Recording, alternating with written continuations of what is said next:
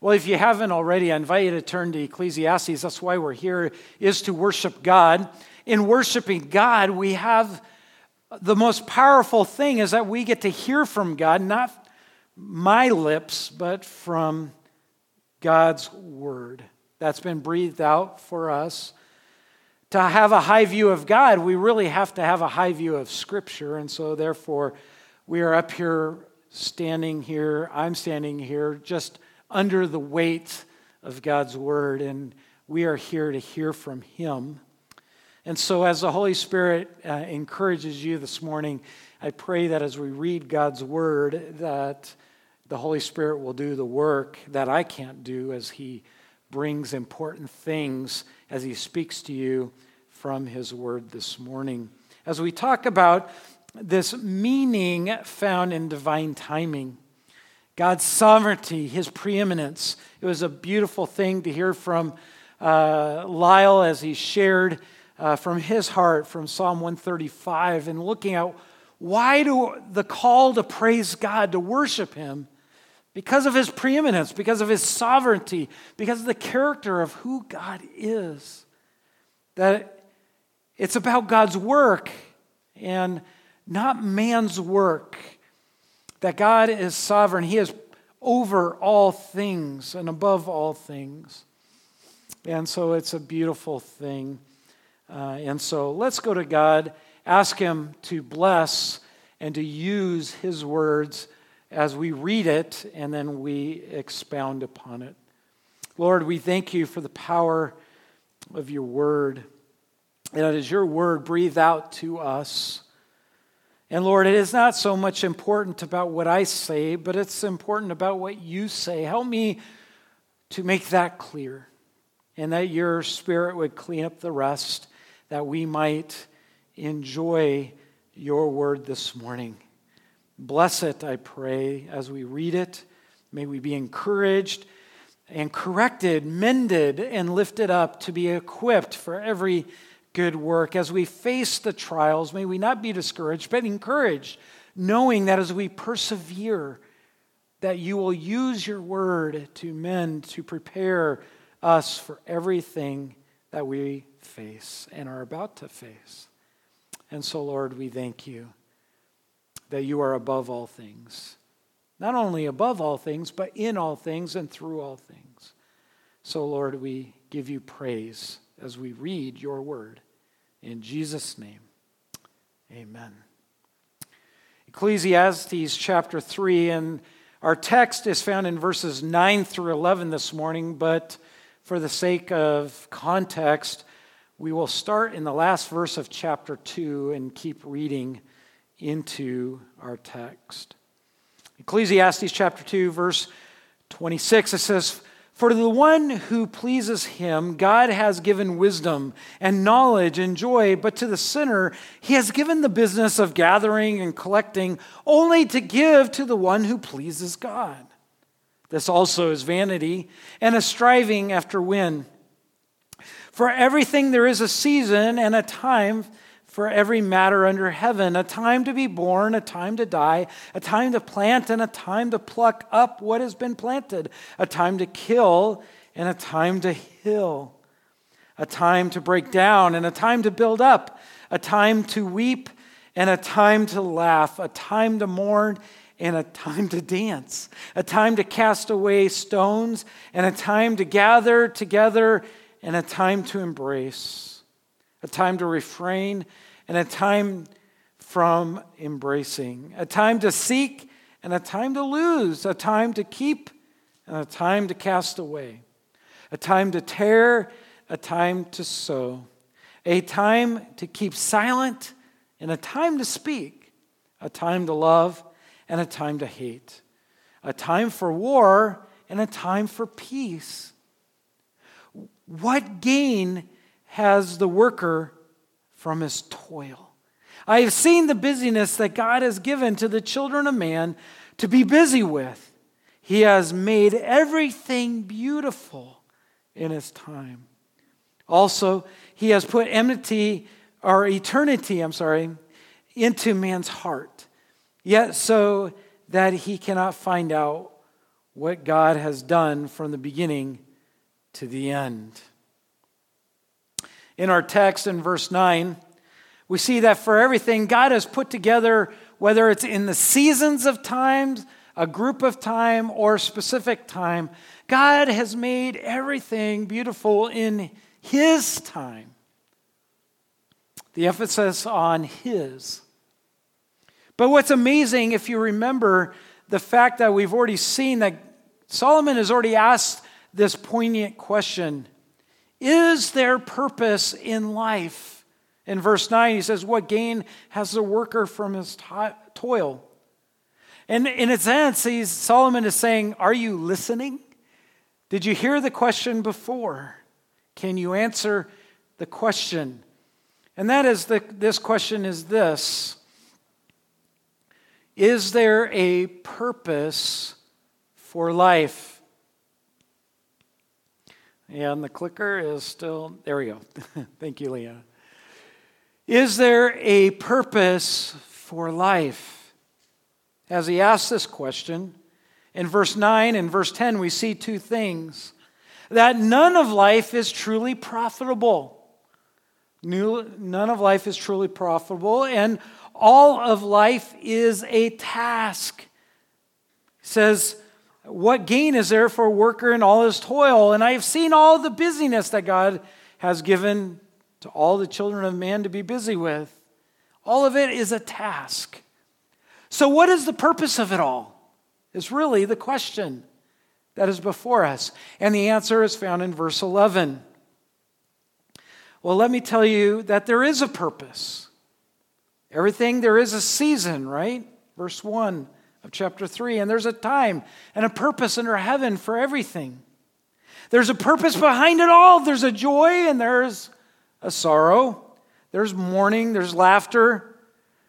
But there's a deep and abiding purpose. In fact, there's three that are really focused in verse 11.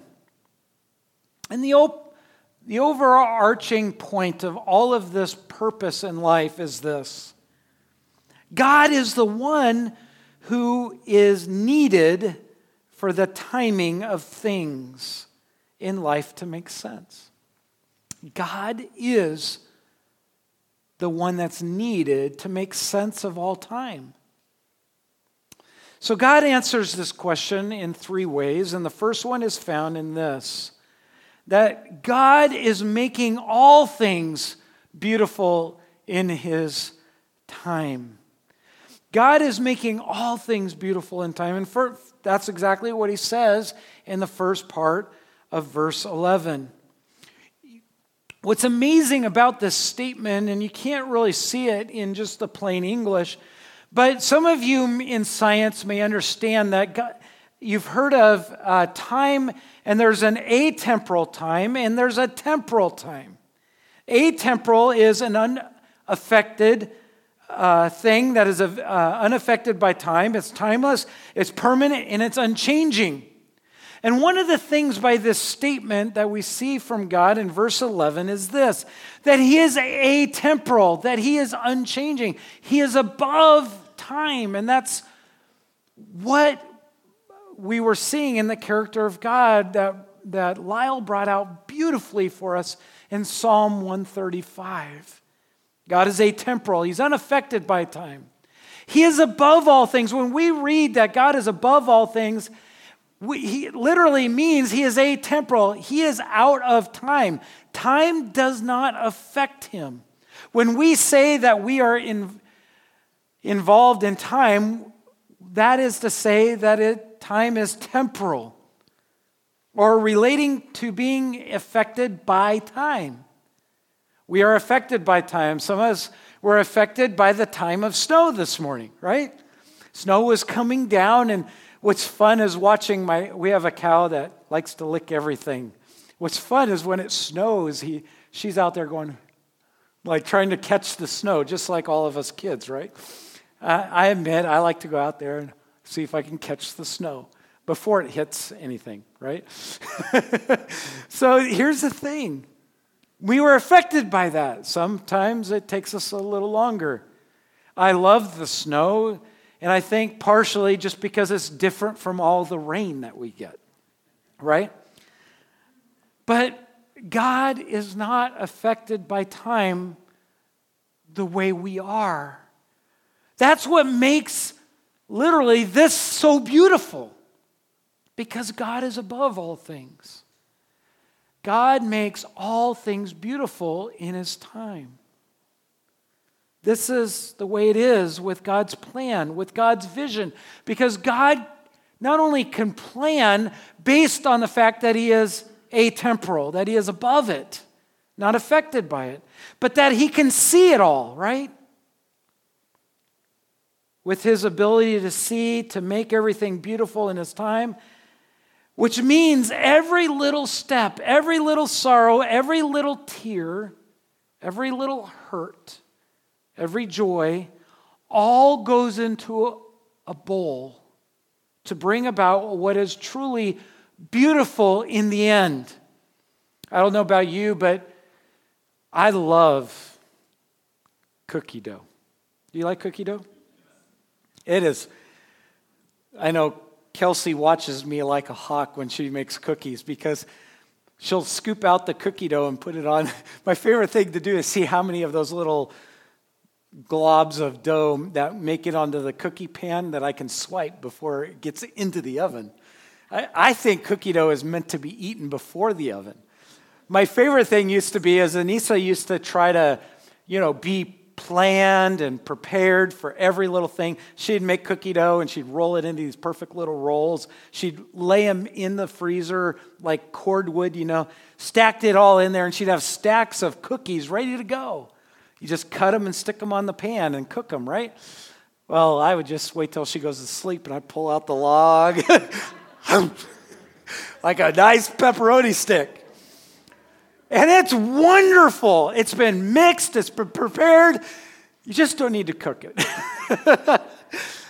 It's great, but every once in a while I'll go through it. I think that they finished mixing everything together and I'll swipe the dough only to find out that I got the cream of tartar or just the just the straight flour and I get it in my mouth. Oh, where's the water? You know, I got to rinse my mouth out. You know, it brings a tear to my eye. right? So here's the thing God mixes the things of time of our life good, bad, the ugly, and He makes it beautiful. Application as we think about this. You are looking at sometimes some of the events of our life, whether it's COVID, whether it's politics.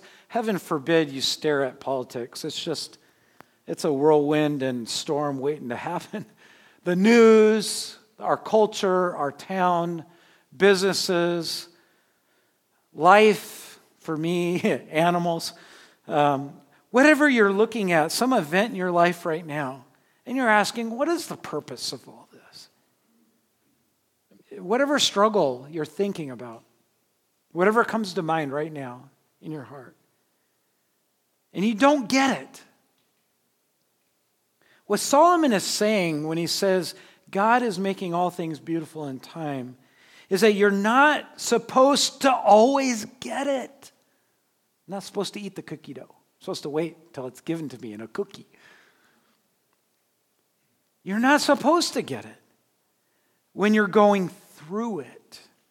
Too often we find ourselves on the human side of time, not realizing that and the understanding that God is at work.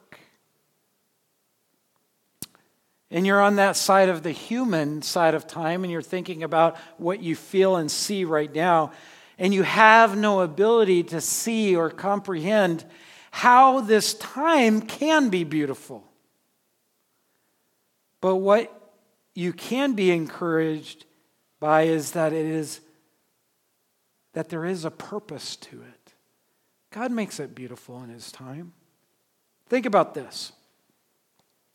I was in Egypt, uh, traveling through Egypt, and our taxi driver, it's, that's a whole other story. It's a pretty, um, taxi drivers in Egypt, is, it's just a fun thing. I'll just leave it at that.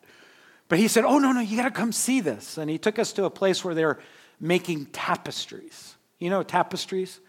If you've seen Indiana Jones, the third installment, you understand tapestries. It is those beautiful rugs that sometimes they throw up on a wall. I, I never got that. But then I realized, you know, castles are cold.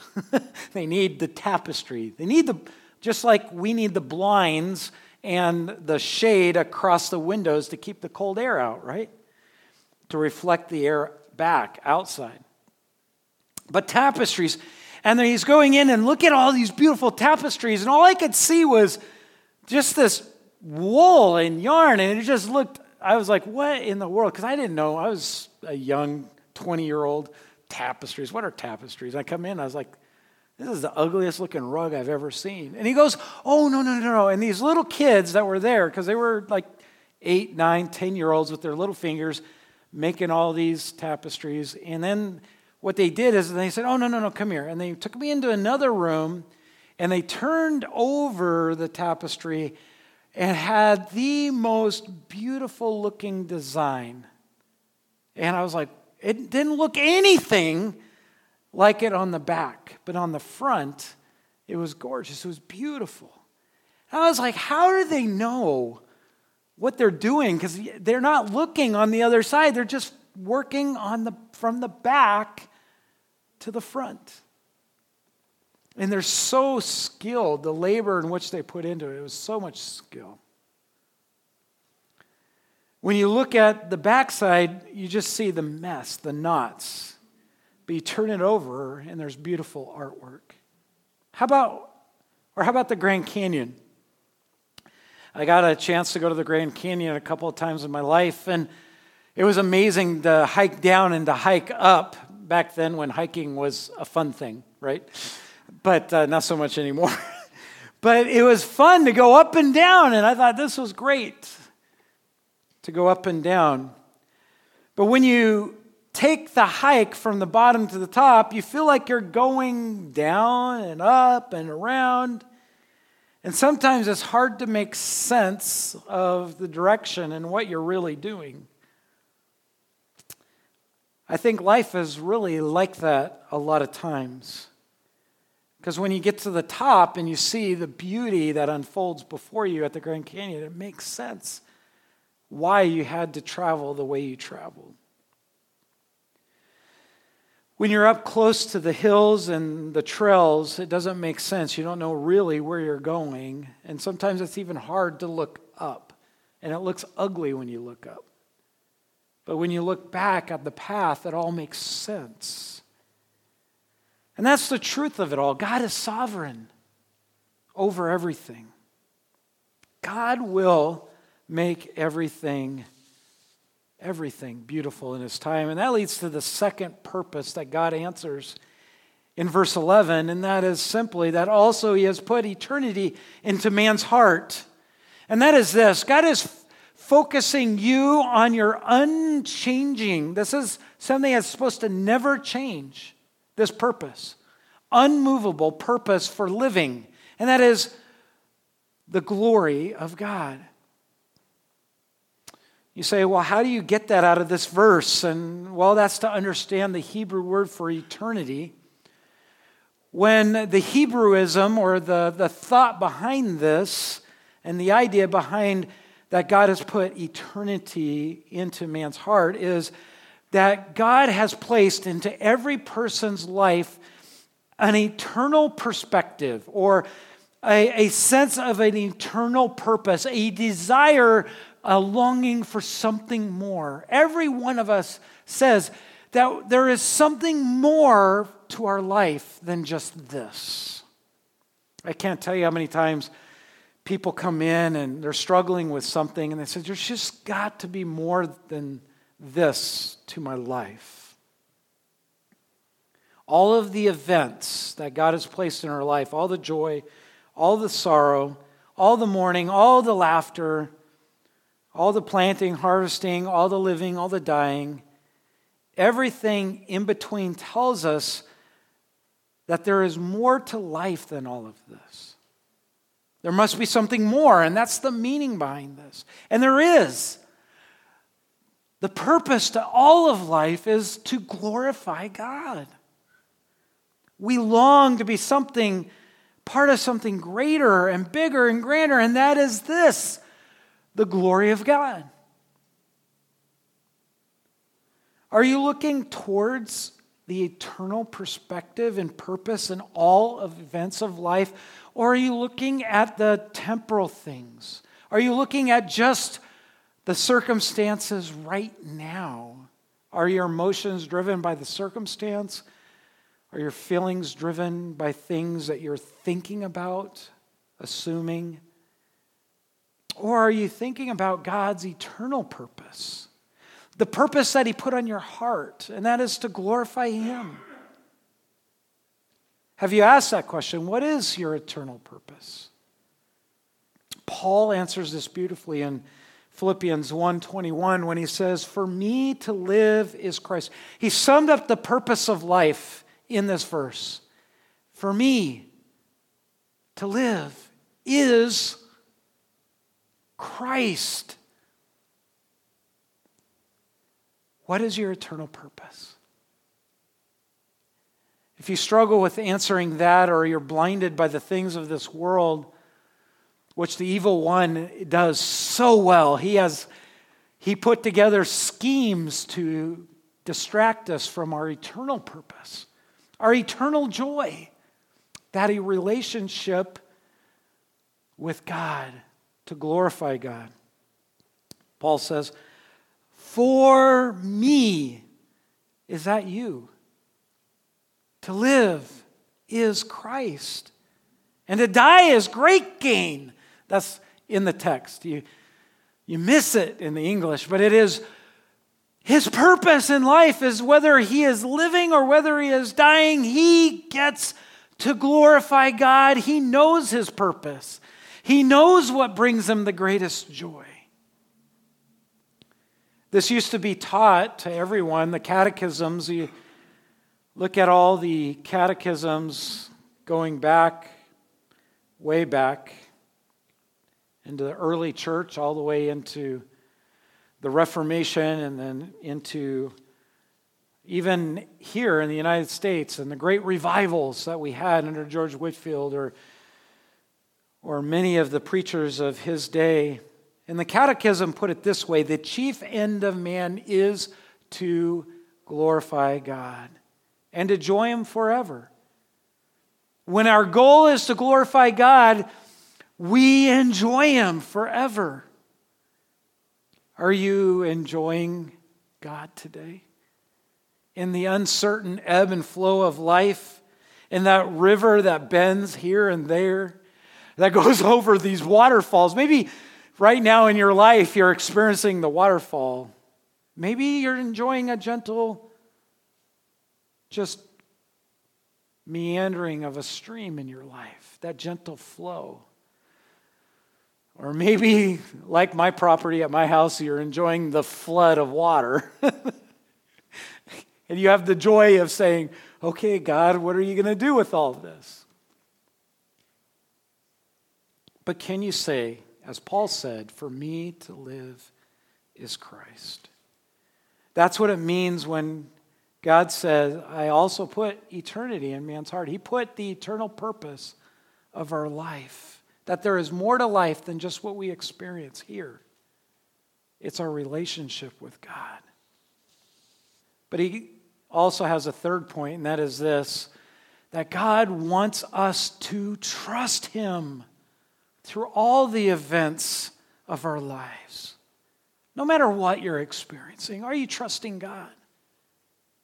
He said, Yet, in the end of verse 11, yet so that he, man, cannot find out what God has done from the beginning to the end. And so, what is that? What is he saying? He's saying this we need to understand that God is God. Simply this. And we are not. This is about God's work and not about our work.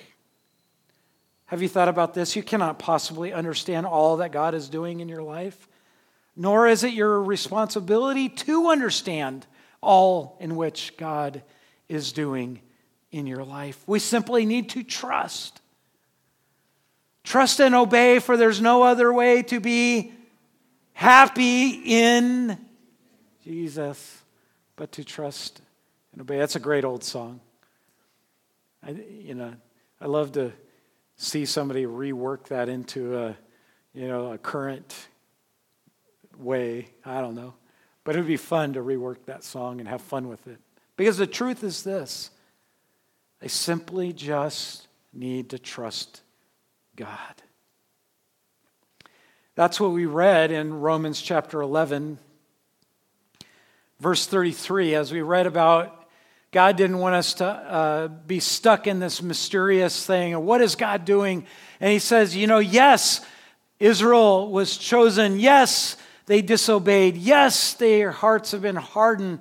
Yes, that the gospel came out of Israel. Yes, he brought salvation to the rest of the world. And yes, he is going to come back and redeem Israel, his chosen people, just as he chose to save us and to bring us life through Christ dying on the cross for our sin, to pay for our sin, to be that perfect go between between God's wrath and our sin, and for us to deserve hell. And Christ stepped in to bridge that so we can have a relationship with God and to be partakers of His righteousness.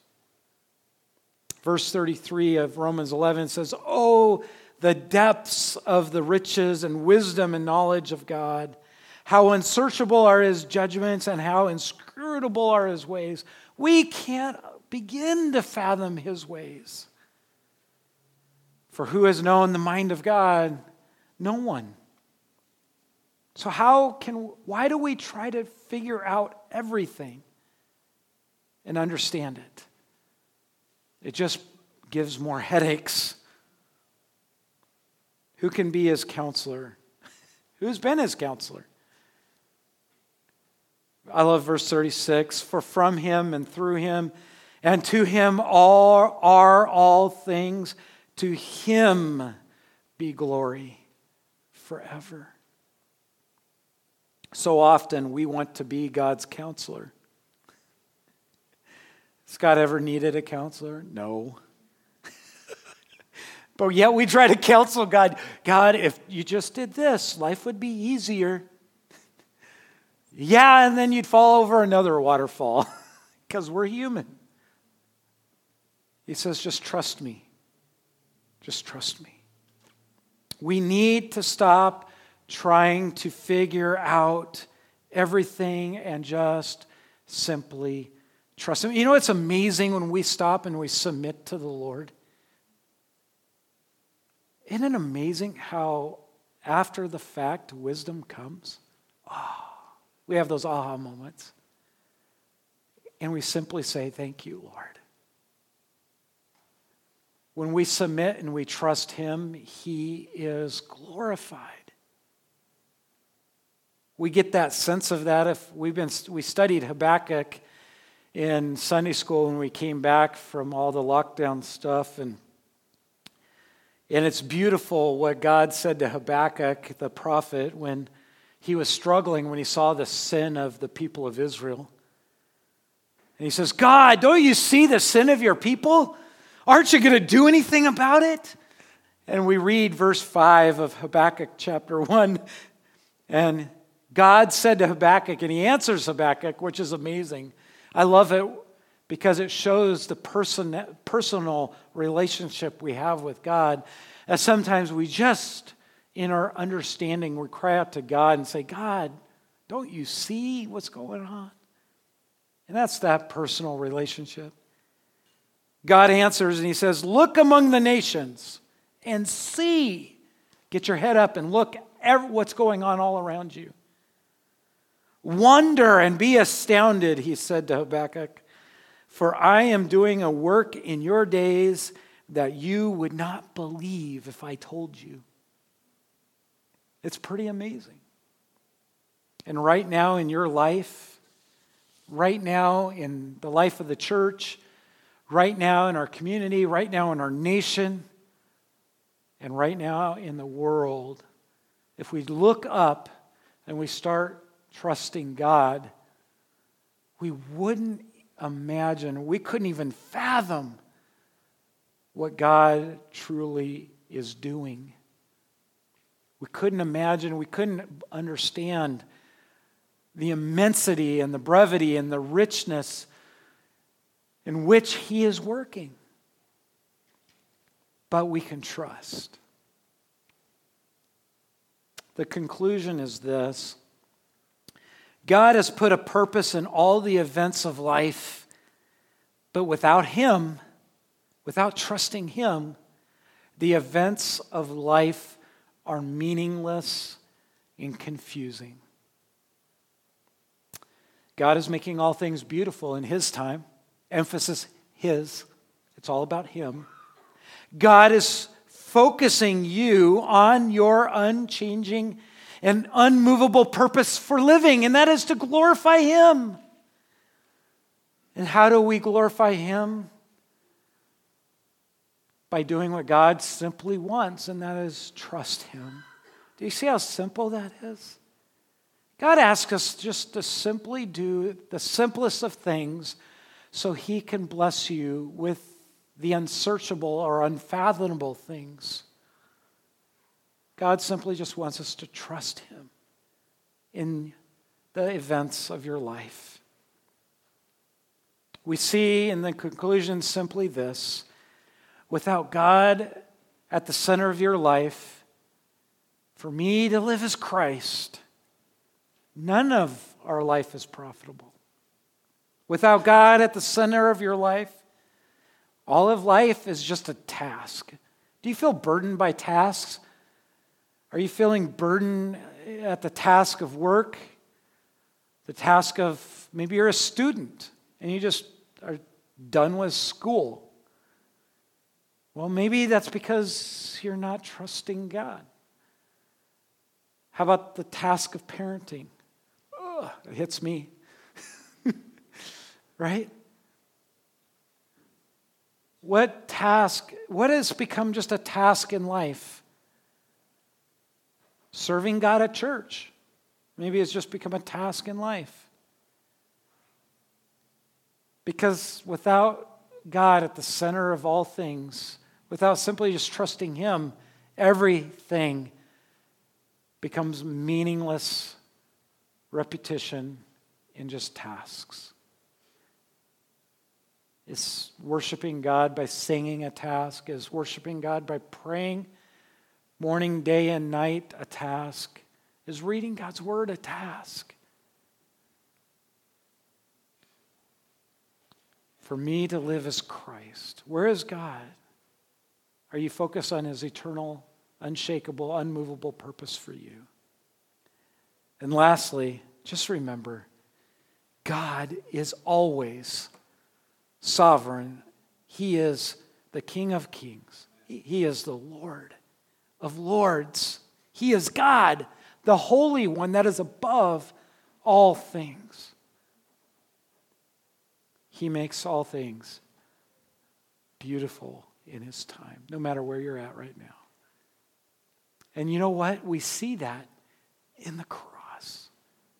When Jesus said, it was joy for him to endure the shame and the pain of the cross that he might bring salvation to his people, to adopt us into his family, to graft us into the vine of life. It was for that purpose, it was his joy. When it was all mixed together, he can finally offer us salvation from our sin to give us a true relationship with God. Let's pray. Lord, we thank you that you are out of time. You are above all time. You are in, so that way you are in control of all things, above all things. And because of that, not only do you give us security and true meaning in life, true purpose to bring glory and honor to you. It gives us hope. It gives us joy. It doesn't just give, it doesn't give us that temporal happiness that we have to keep earning. We have to keep finding and doing things to give us happiness, but you provide a deep sense of belonging and joy because of your eternal plan in your work. Thank you for being sovereign over us. Thank you for holding us fast, holding us by the gospel, the good news that Jesus died on the cross for our sins. Maybe there's someone here that everything has been about the task, about being a good person, by being a, a religious person, by and they feel like they know God, but they don't have a relationship with God because they've never just truly laid their life down before God and said, Lord, it is not me. It's all about your work. It's not my work. And they realize that God has never been sovereign, that God has never been the king of their life, the Lord of their life, that He has not been high and lifted up and they would simply bow before the Lord this morning and give their life to Christ. That Christ, and realizing that Christ has paid by dying on the cross and rising again and conquering death, has paid the penalty for all of our wrongdoings, our imperfections, to restore us to a relationship with our Father in heaven. Oh, Lord. May your Spirit call out someone today and save them. Whether they're listening, watching, or here today, that they might just simply call out to you and be saved. There is no other name under heaven by which men might be saved, and that is Christ Jesus our Lord. We thank you for your timely work in all things in our life. May we simply trust you. In Jesus' name we pray. Amen.